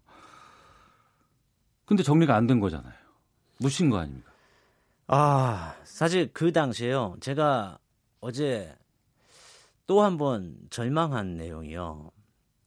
대한체육회나 문화체육관광부에서 네. 지금 꺼내놓은 대책이 네. 사실 흔히 우리가 농담으로 그런 얘기도 했습니다. 이거 2008년대 거를 가서 우리 흔히 얘기하는 복사해서 복붙해서 다시 들고 온 게 아니냐고 할 만큼 복사해서 붙여넣기 예. 과거에 했던 관행들 그대로 그렇죠. 10년 전에 내놨던 그 대책에서 거의 똑같은 내용을 다시 얘기하고 있단 말이죠. 네. 그러니까 이게 구조적으로 금메달과 승리를 음. 위해서 그 선수의 인권이나 선수의 학습권이나 미래 이걸 네. 다 포기할 수 있다. 라고 생각하는 근본적인 이 스포츠에 대한 한국 스포츠에 대한 패러다임 자체가 변하지 않았기 때문에 네. 똑같은 문제가 지금 반복되고 있는 거예요. 그러니까 여러 가지 대책이 수많은 대책이 지역적인 대책이 나왔지만 네. 근본적으로 구조와 시스템을 개혁하는 대안이 나오지, 나오지 않았기 때문에 음. 지금 이 문제는요. 여기 나온 오늘 나온 이 대책들이 어제 오늘 나온 이 쏟아지는 대책들이 네. 저는 10년 뒤에 또다시 이런 일이 벌어지는 것만큼은 이번만큼은 막아야 되는 것 아니냐. 어. 반드시 이번에는 시스템과 구조 자체를 개혁해야겠다라는 생각을 합니다. 네. KBS 스포츠국 정재영 기자와 함께 스포츠계 성폭력 문제에 대한 이야기 나누고 있습니다. 아, 빙상뿐만 아니고 뭐 네. 앞서서 뭐 몇몇 구기 종목도 얘기를 하셨습니다만 그러면 이걸 어떻게 바꿔야 된다고 보세요? 그 구조적으로 바꾸기 위해서 나름대로 그때 그 고민했던 부분들이 갖고 계실 거 아니겠습니까? 맞습니다. 이게요. 사실 너무 얘기가 길어질 수 있으니까 짧게 하겠습니다. 이거는 사람들이 흔히 이런 큰 문제가 생길 때, 자, 뭐를 건드리면 바뀌겠습니까? 네. 이 질문이 가장 많습니다. 네. 그런 답은 없습니다. 이건 총체적 시스템을 바꿔야 되기 때문에 여러 분야를 굉장히 오랜 시간에 걸쳐서 지속적으로 바꾸는 개혁 작업이 필요합니다. 네. 사실 그래서 그 학교 운동부 그 엘리트 스포츠에만 대한민국의 스포츠가 정, 그동안 인력과 예산을 전부 다 집중해 왔죠. 네. 그렇기 때문에 이제는 공부와 운동을 병행하면서 학생 운동 선수들을 키워내고 그래야 이 학생 선수들이 공부를 하지 않으면 운동에서 실패했을 경우에 인생이 갈 곳이 없습니다. 아. 그러다 보니까 종속되고 그렇죠. 종속되고 부모님들도 당장 그 대학에 가야 하니까 예, 예. 또 때리 설사 때리더라도 매달려서 제발 이기게 해주십시오 하는 거고요. 아. 그 다음엔 또 다시 취업까지 또 이 코치들의 카르텔에서 다 결정이 됩니다. 네. 그러다 보니까 이 코치가 절대 권력자가 되고 이 선수와 가족들은 절대 을이 되는 거죠. 음. 이런 구조를 바꾸려면 학교 체육에서부터 우리나라의 선수는 거의 99% 이상이 학교 체육, 학교 운동부에서 나옵니다. 합숙하고 거기서 다 그렇죠. 하고 그렇죠. 운동부는 또 특별하게 관리를 하죠. 그렇기 때문에 사실 출발점은 학교 체육입니다. 네. 학교의 체육에서 공부와 운동을 병행하면서 넓은 저변에서 지금 학교 스포츠 클럽이라는 게 새로 생겼는데 그게 이제 굉장히 중요한 대안이죠. 엘리트 예. 운동부가 있고 학교 스포츠 클럽이라는 게 있습니다. 학교 네. 스포츠 클럽은 공부와 운동을 병행하는 거는 무조건이죠. 음. 일반 학생들이니까. 네. 근데 사실 그렇게 하면 숫자가 엄청나게 많은 선수의 저변이 늘어날 수 있고 음. 그 저변에서 잘하는 선수들을 골라내야 되는데 네. 대한민국의 시스템은 일단 99%의 일반 학생들은 배제해놓고 음. 한 전체 학생의 1%밖에 안 되는 운동 선수들을 딱 모은 다음에 공부를 제대로 안 시키면서 운동만 시키는 거죠. 네, 네. 그래서 요 시스템 자체를 학교 체육 자체를 일반 학생과 운동 선수의 구분 없이 음. 모든 학생들이 다 참여하면서 네. 그 안에서 그냥 잘하는 학생이 대회에 나가도록 음. 지원해주는 이런 방식으로 우리가 변화해야 되는 거죠. 그런데 안타까운 것은 이 똑같은 얘기들이 사실 굉장히 변화는 있었습니다. 예. 그럼에도 불구하고 대한체육회와 문화체육관광부가 여기에 대해서 전면적인 이 시각을 바꾸지 않았기 때문에 예, 예. 그렇기 때문에 이 문제가 반복됐다고 생각하고요. 어. 저는 그렇기 때문에 이번에 대한체육회와 문화체육관광부에 이 책임을 묻는 음. 이 시민 단체라든지 사회 각계의 네. 이런 요구들이 어. 굉장한 설득력을 갖고 있다고 생각을 합니다. 그러니까 이 문제는 단순히 기존의 뭐 협회라든가 이런 그 관이 아닌 외부에서의 감시기구라든가 여러 가지 것들을 확인할 수 있는 또 이것을 감사할 수 있는 이런 절차들이 반드시 필요하다는 의견이시네요. 반드시 필요하고요. 처음에 2008년에 이 문제가 불거졌을 때 국가인권위에서 1년 동안 특별 대책팀을 만들어 갖고 추진했습니다. 이미 그때 있었어요? 그, 제가 다 말씀 1년 동안 국가인권위원회에서 1년 동안 특별 대책팀을 운영하면서 예. 스포츠계 성폭력을 막으려고 했는데 네. 그때도 이 체육회와의 갈등이 굉장히 많았죠. 음. 체육회에서는 이런 식으로 접근하는 거는 좀 곤란하다. 네. 이런 의견이 너무 많았어요. 어. 그래서 제가 정말 안타깝지만 같은 얘기를 자꾸 반복할 수밖에 없습니다. 이 상황에서는.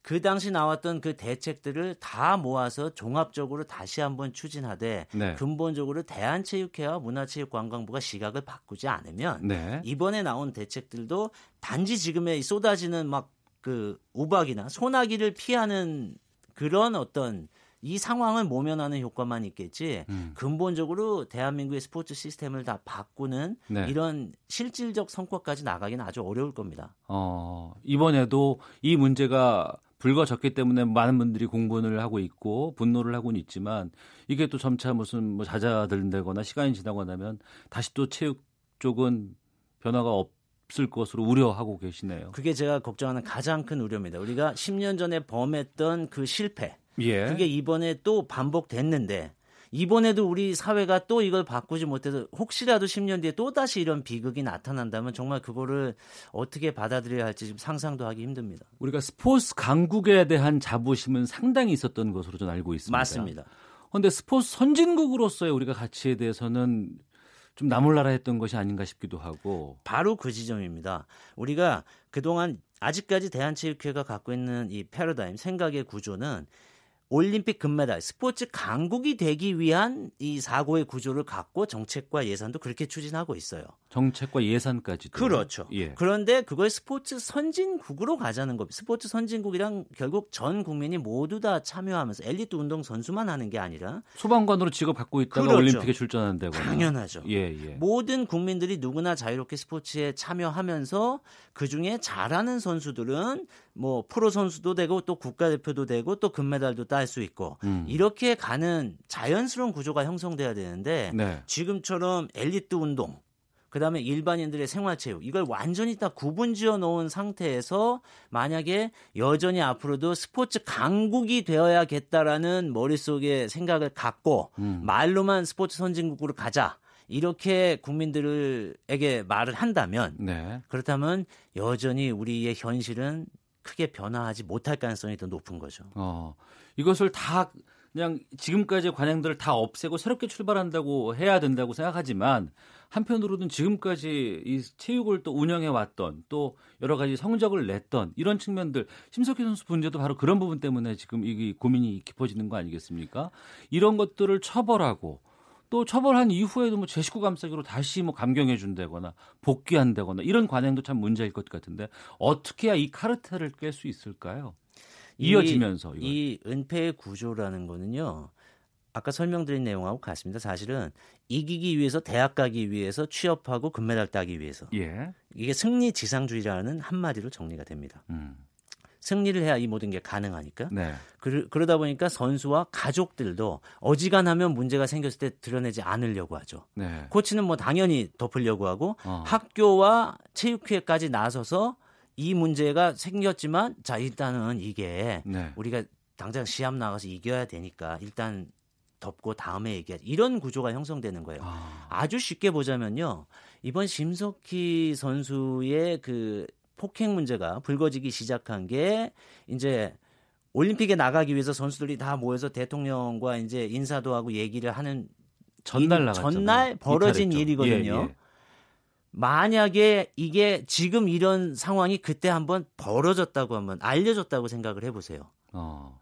그러니까 그런 상상을 하면서 계속해서 대한체육회와 이 협회, 학교 이런 쪽은 그런 식으로 협박을 하면 예를 들면 평창 올림픽 다 포기할 거야?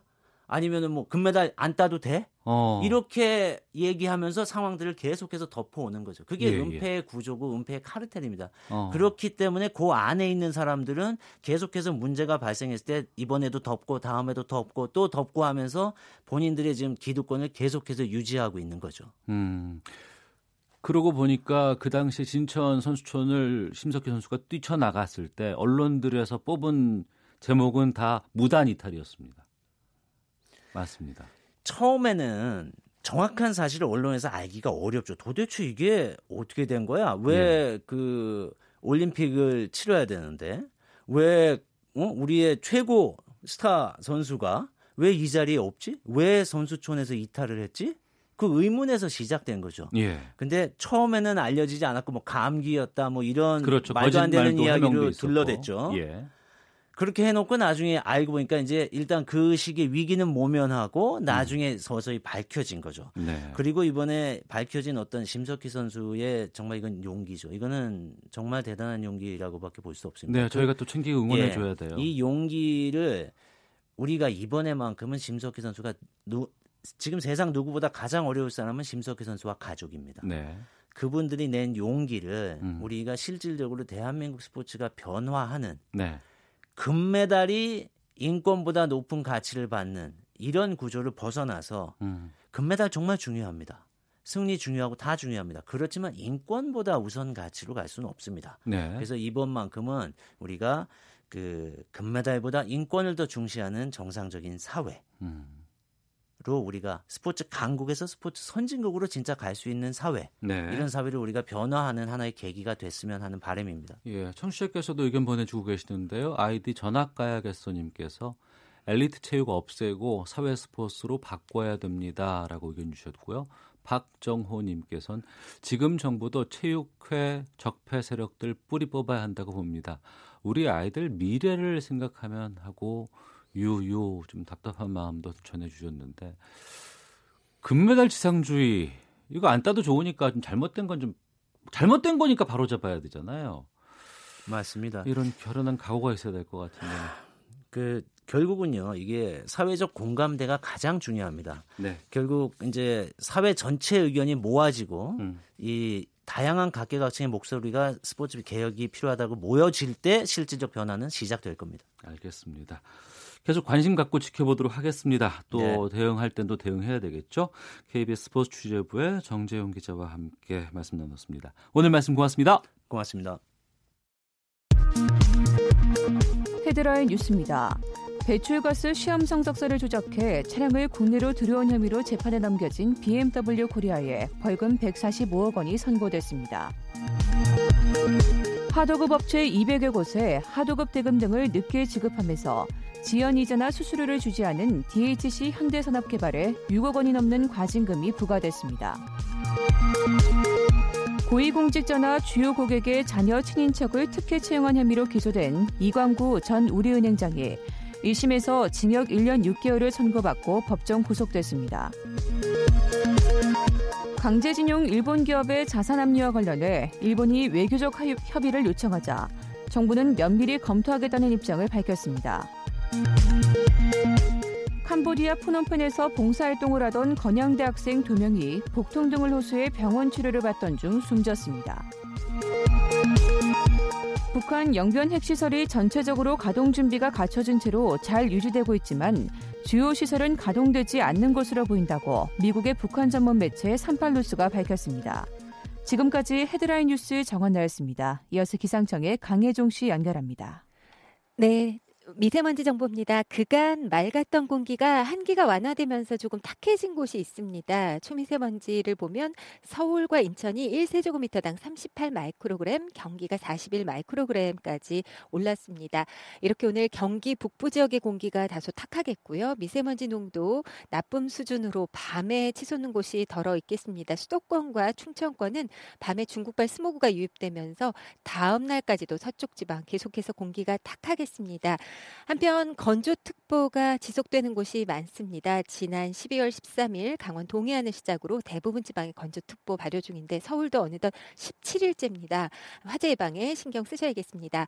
오늘 전국적으로 가끔 구름이 많이 끼겠고요. 충남 서해안과 호남 서해안, 제주는 낮까지 빗방울 떨어지거나 눈이 날릴 수 있겠습니다.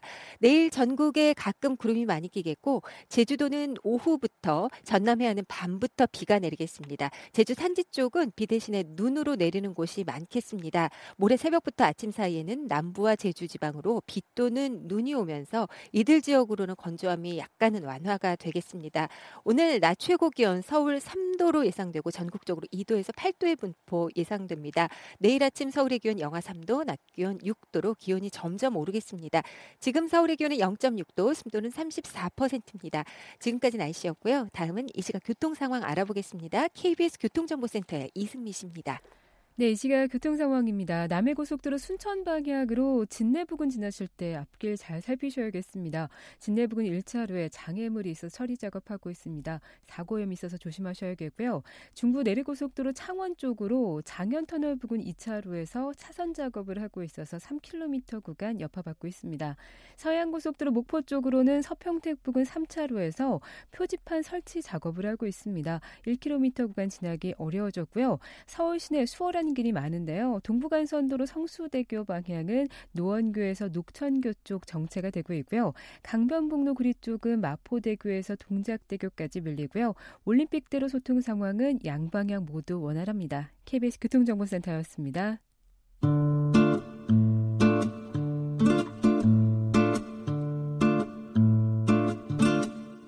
오태훈의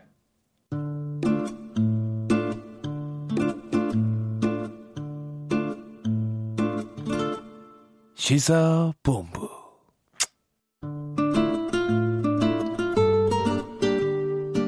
네, 시사본부 듣고 계신 지금 시각 1시 42분 지나고 있습니다. 한 주간의 시사 이슈를 법률적인 관점에서 풀어보는 노변의 시사법정.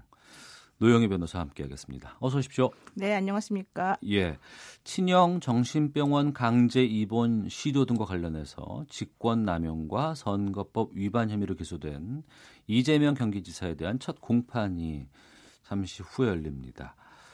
오후 2시부터 열리게 되는데 출석하면서 어떤 말을 남길지도 좀 궁금한데 어떻게 예상하세요? 이분 성격으로 그냥 들어가실 것 같지는 않고 음.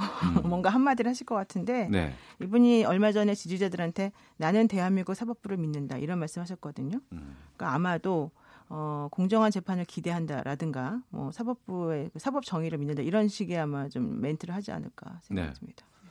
어, 이런 인사들이 법원에 출석할 때는 법원 앞 풍경도 좀 독특하잖아요. 그렇죠. 양쪽에서의 소리가 좀 달라질 것 같기도 하고요. 그렇습니다. 오늘 이제 2시에 재판이 시작되기 때문에 12시 정도부터 사람들이 모여 있다고 지금 그래요. 네.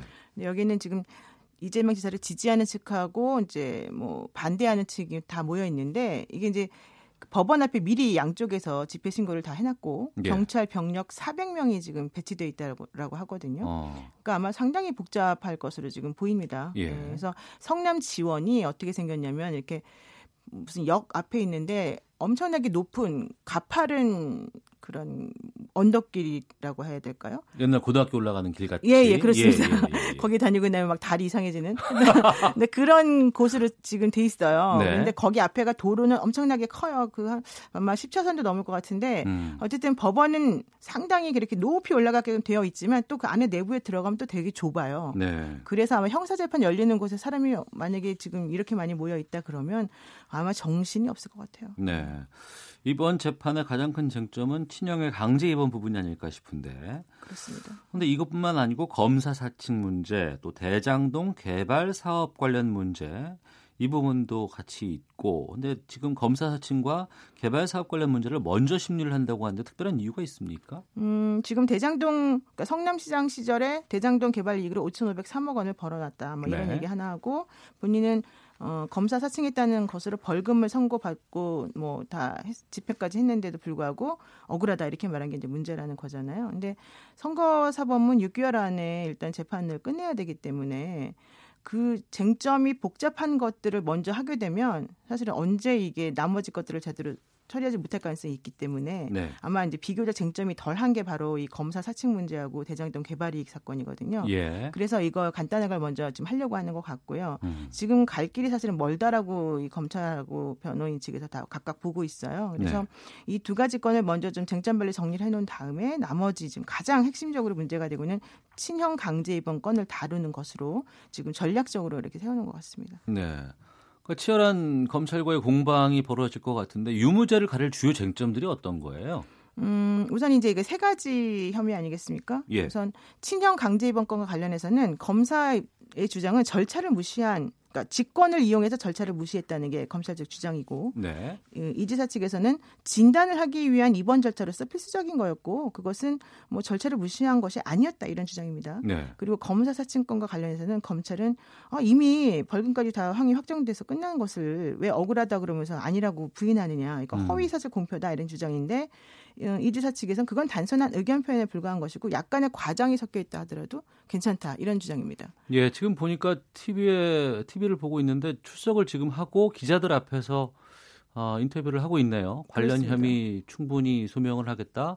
사필 규정 믿는다. 허위 사실은 없다.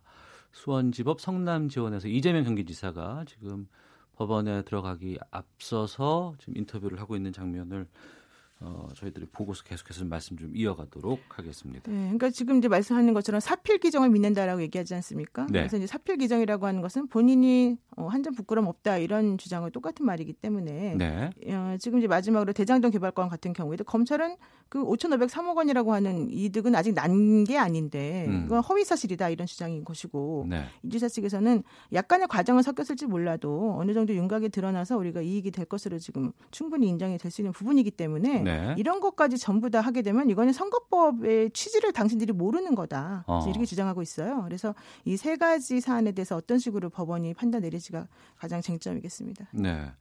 그러니까 이재명 지사가 기자간담회에서 이미 그 웬만한 특검 자료보다 많은 2만 쪽에 달하는 검찰 수사 자료를 살펴보는데 연말 연시를 다 보냈다.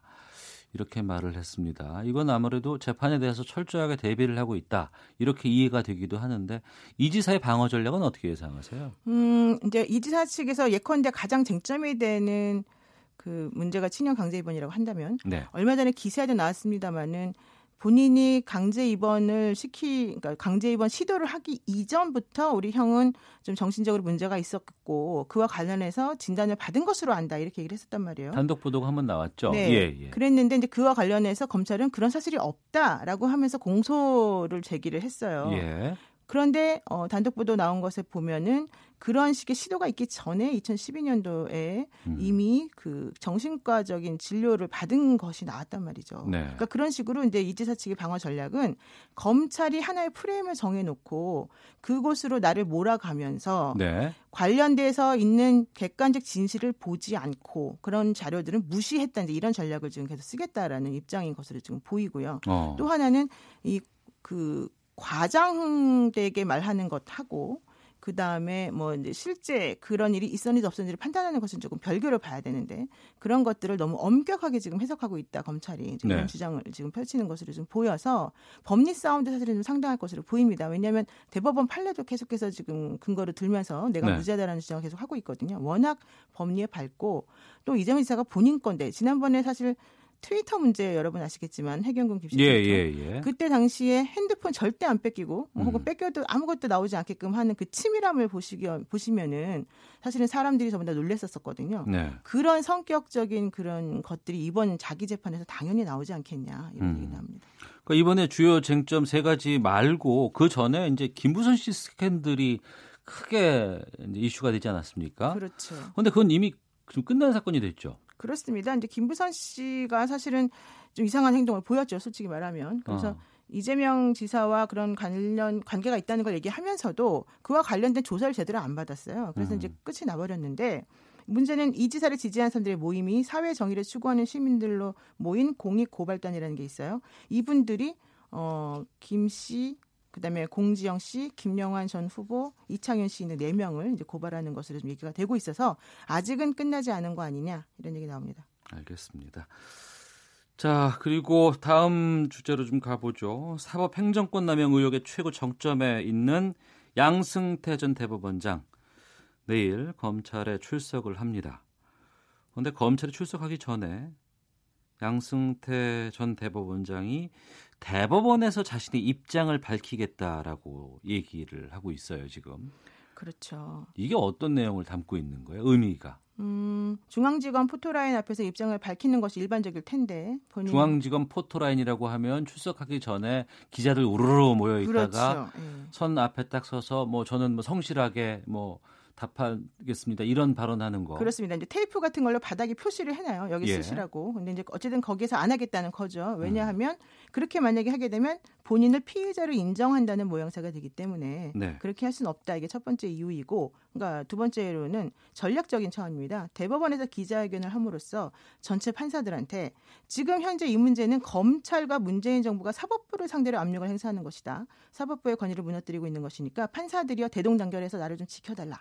이런 식의 메시지를 보내는 것으로 사실은 해석이 좀 가능하죠. 네. 그러니까 양승태를 겨냥한 개인적인 비리로 몰고 가지 않고 이것은 대한민국 사법부를 상대로 검찰이 우리를 이런 식으로 모욕하고 욕보이는 것이다라는 식의 프레임을 설정을 하는 것으로 지금 보입니다. 네. 그렇게 되면 기본적으로 법원 입장에서는 검찰이 자기네들을 함부로 이렇게 할 수 있다는 것 자체가 이해할 수 없다 이런 입장을 보이는 분들이 많았었거든요. 음. 아마도 이제 그런 식의 태도를 보이는 게 아닌가 싶습니다. 네.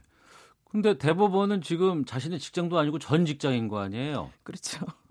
전 직장에 가서 기자회견을 한다는 게 도저히 좀 이해가 되질 않는데, 그러니까 대통령 전직 대통령이 만약에 검찰 출석을 했을 때 그때 청와대 앞에서 기자회견하고 갈 것도 아니고. 그렇죠.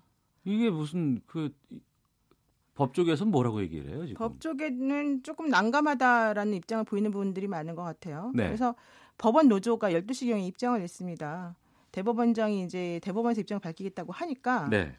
어, 30명으로 구성된 법원 노조들이 양 전 대법원장이 대법원 경례를 밟지 못하도록 어. 정문 앞에서부터 진입을 저지할 것이다. 네. 이런 식으로 얘기하고 있고요. 양 전 대법원장은 피해자 신분이니까 검찰 포토라인에 서는 게 맞다. 왜 예. 법원에 혼란을 일으킵니까? 라는 음. 식으로 비판했습니다. 네. 그러니까 대부분의 사람들은 좀 이런 식의 태도를 취하는 것 같기도 한데 또 이제 높으신 분들 있잖아요. 네, 네. 판사님들 중에도 좀 부장급 이상 고등법원 뭐 이런 분들 음. 그런 분들은 또 마음속으로 지지하는 분들도 있다. 어. 이런 얘기 좀 들려오더라고요. 그분들 중에 일부는 또 조사도 받으신 분들. 그렇죠. 그리고 이제 이런 식으로 우리가 양 전 대법원장이 하지 않으면 네. 어, 사법부 계속 밀린다. 음. 이런 생각도 좀 하시는 것 같아요. 네. 우리 헌정 사상 처음으로 전직 대법원장이 피의자로 이제 소환되는 거 아니겠습니까? 그렇습니다. 주요 혐의부터 좀 짚어주시죠. 어, 일단은 그 지난해 11월에 구속 기소된 임종헌 전 차장 혐의하고 좀 비슷해요. 네. 그래서 어, 혐의가 보통 40개가 넘고 적용된 죄명도 6에서 7개 정도 되는데요. 우- 우선은 뭐 일제 강제동원 피해자들 민사소송 재판, 그다음에 예 통진당 의원 지위확인 소송, 또 뭐 박근혜 전 대통령 비서진, 그러니까 이제 비선 의료진 특허 소송 이런 것에 제, 그 정치적으로 좀 민감한 재판 아니겠습니까? 네. 여기에 개입했다라고 한 혐의가 있고 음. 또 헌법재판소 내부 정보와 뭐 정운호 게이트 관련 수사 정보를 유출했다는 얘기도 나오고 법관 사찰했다. 또 법원행정처에 비자금을 조성했다. 이런 혐의가 있습니다. 그러니까 전체적으로는 직권남용인데 어, 실질적으로 이제 이게 과연 정말 죄까지 될 수 있겠냐가 문제인 거고 특히 우리가 잘 알고 있는 일제 강제징용 재판 개입 관련해서는 김현장이라고 하는 특수한 그 법률 회사하고 단독으로 만나서 또 논의도 했다는 거가 나왔기 때문에 네. 이런 부분들이 좀 문제가 될 것 같습니다. 예. 언론 쪽에서는 이제 검찰이 그동안 그 대법관들에 대해서 영장을 청구를 했다 다 기각당했잖아요. 그렇죠. 그래서 양승태 전 대법원장 소환까지 가기에는 무리가 있지 않을까라고 전망을 했었습니다만 전격적으로 이렇게 소환을 하게 됐거든요. 근데 소환은 하겠죠. 소환을 네. 할 수밖에 없는 거죠. 왜냐하면 가장 정점에 있는 분이니까. 그러니까 음. 소환은 저는 당연하다고 봤고 이제 네. 영장을 청구할 것인가 사실은 문제가 되는데 네. 지금 검찰 입장에서 영장을 청구할 방침인 것으로는 지금 얘기가 되고 있습니다. 아 그래요? 네, 어. 지금 박병대 전 대법관하고 그 다음에 지난번에 있었던 그 고영한 전 대법관하고가 영장이 기각됐기 때문에 좀 부담스러워하는 건 사실이지만 네. 그렇다라고 해서 양희태 전 대법원장에 대해서 영장마저 청구하지 않는다는 것은 음. 어 조금 우리들 스스로가 우리들을 못 믿는다는 것을 아예 만천하에 보이는 거나 똑같다 네. 이런 의견이 더 우세하다 그래요. 그래서 일단 영장을 청구하고 대신에 영장이 기각된다 하더라도 그것은 법원의 몫으로 우리는 어쩔 수 없다 이런 태도를 취할 것으로 지금 보입니다. 네. 전직 대법원장을 검찰이 수사할 때 좀 강도 높게 조사할 수 있을지에 대한 걱정도 좀 있는데 어떻게 전망하십니까? 사실 좀 그렇습니다. 근데 이제 이게 한동 훈 3차장 검사가 지금 이양전 대법원장을 조사하는 그 주임 그러니까 돼 있거든요. 네. 근데 이분이 사실은 상당히 센 분이에요. 아. 네, 그러니까 세다는 게 뭐 권력이 세다는 게 아니라 이제 네. 그런 이런 것과 관련해서 조사를 상당히 이제 치밀하게 하려고 노력을 많이 하셨고 그 다음에 좀 강단이 있는 분이에요. 그래서 네. 그와 관련해서 실질적으로 조사를 잘 하기 위해서 여러 가지 자료를 많이 수집을 해놓았고 특히 뭐 전직 대법관들은 다 모르쇠로 일관했습니다만은 그 밑에 있는 실무 판사님들한 테 많은 저- 자료를 얻어놨다라고 하는 지금 내부 정보가 있습니다. 아 그래요? 예, 그래서 이제 그런 것들을 가지고 이제 압박을 할 예정이다 이런 어. 얘기 나옵니다. 예. 어, 내일 소환을 앞두고 고용한 박병대 전 법원행정처장을 다시 소환을 했다면서요? 네, 그렇습니다. 이제 사실은 그분들 어제 소환해서 예. 조사를 했는데 사실 양스테 전 대법원장도 한 번만 부를 것 같지는 않습니다. 아, 조사할 그래요? 게 많기 때문에 밤샘 어. 조사도 물론 뭐 본인이 싫다고는 못하겠지만 네. 최소 두 번 정도는 해야 되지 않냐 이제 이런 입장을 지금 다 준비를 해놓고 있다고 그러고요. 음. 그 어제 다시 재소환한 분들은 이제 말을 못 맞추도록 하기 위한 거였다라는 얘기인데 이제 그럼에도 불구하고 사실은 이미 다 정부가 노출돼 있기 때문에 네. 어, 우리가 물, 물어봐봤자 모르쇠를 일관할 것은 뻔하다라고 하는 건지 알고 있어서요. 예. 좀 치밀하게 아마 끊어서 하나 하나 하나 사실관계를 이- 뭐 인정하지 않을 수 없을 정도로 그런 것들을 중심으로 좀 전략을 많이 세웠다라고 얘기되고 있습니다. 어, 기자회견으로 하고 갈 것 같으세요? 아니면 기자회견 안 하고 그냥 쓸 것 같으세요? 포트라인에. 양승태 전 예. 대법원이요. 뭐 대법원 앞에서 뭐 대법원 내에서 하는 것을 어, 본인은 주장했지만 대법원에서도 좀 약간 난색을 표하고 있죠. 그러면 본인은 그게 안 되면 네. 법원 앞에서 하겠다 이런 얘기까지 했어요. 그건 음. 그만큼 강력한 의지를 표현한 것으로 보이고 네. 당연히 뭔가 한마디는 하겠죠. 네. 소환은 어느 정도까지가 가능한 겁니까? 소환요? 예, 예. 시간을. 아, 그러니까 뭐 그거는 사실 정해진 건 없습니다. 음. 다만 이제 불구속 상태이기 때문에 뭐 열흘 안에 해야 된다 이런 얘기 전혀 없기 때문에 네. 실질적으로는 어 이번에 부르고 뭐 근데 계속해서 또 더 부르고 하기가 좀 부담스러운 부분이 있으니까 이- 오늘 밤 정도에 아마 당신 오늘 밤에 계속해서 하시겠습니까 아니면 내일 나오시겠습니까 이런 식으로 좀 약간 딜을 해서 음. 소환 일정을 좀 정할 것 같습니다. 만약에 하게 된다면. 알겠습니다. 노영희 변호사 함께했습니다. 말씀 고맙습니다. 네, 고맙습니다. 예. 목요일에 함께 하셨습니다. 오태훈의 시사본부 여기서 인사를 드리겠습니다. 저는 내일 오후 12시 20분에 다시 인사를 드리겠습니다. 오태훈이었습니다. 안녕히 계십시오.